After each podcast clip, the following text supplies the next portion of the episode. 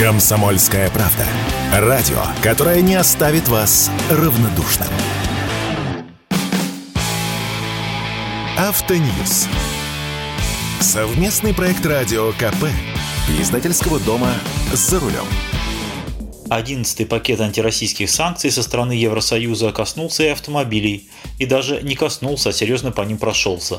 Согласно новой директиве, запрещен экспорт из стран Евросоюза в Россию автомобилей с двигателями объемом больше, чем 1,9 литра. Как это повлияет на поставки в нашу страну автомобилей и на цены?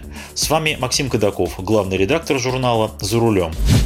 Мои худшие предположения, которые я высказывал на радио «Комсомольская правда», начинают сбываться. Гайки закручивают по всем автомобильным направлениям. Вот цитата из документа Еврокомиссии.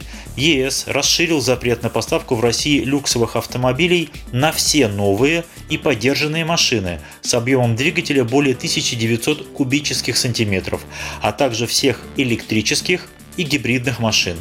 Поясняю. С 15 марта 2022 года действовал запрет на поставку из Европы в Россию автомобилей стоимостью свыше 50 тысяч евро.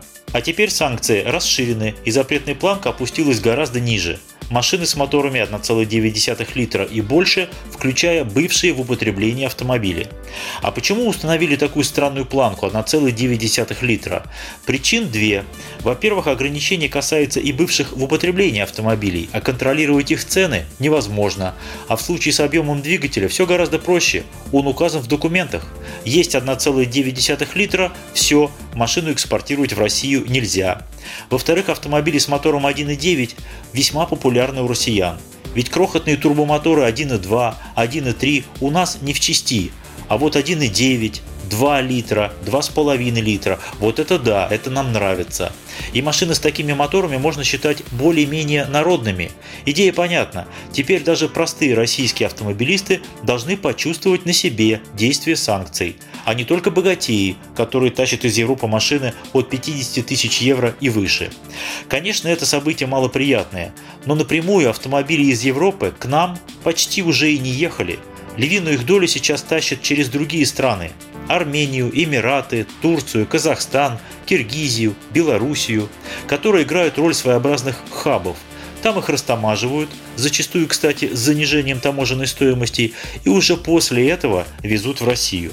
Поэтому напрямую этот запрет по нам не ударит. Но автомобиль – это не запчасть, у него есть ВИН-номер, по которому судьба каждого автомобиля легко прослеживается. Наверняка европейские санкционеры будут особо тщательно следить за тем, где в итоге оседают проданные в Европе машины. Ведь в том числе и в этом заключается глубинный смысл последнего пакета санкций – обеспечивать действие предыдущих пакетов ограничений.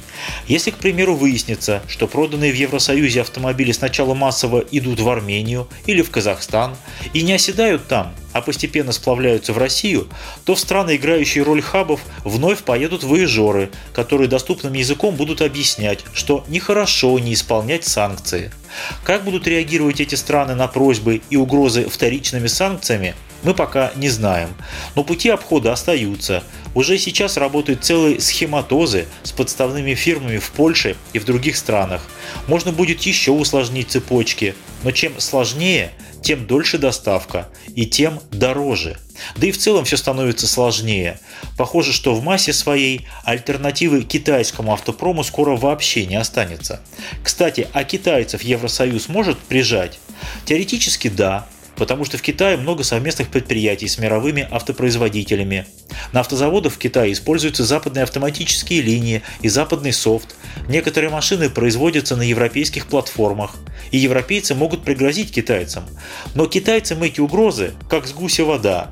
Китае работают экспортные компании, которые напрямую с заводами практически не связаны, и никто им не мешает продавать автомобили, допустим, в Эмираты или в Казахстан.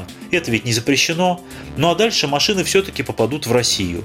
Одно очевидно, закручивание гаек будет, конечно, влиять на цену.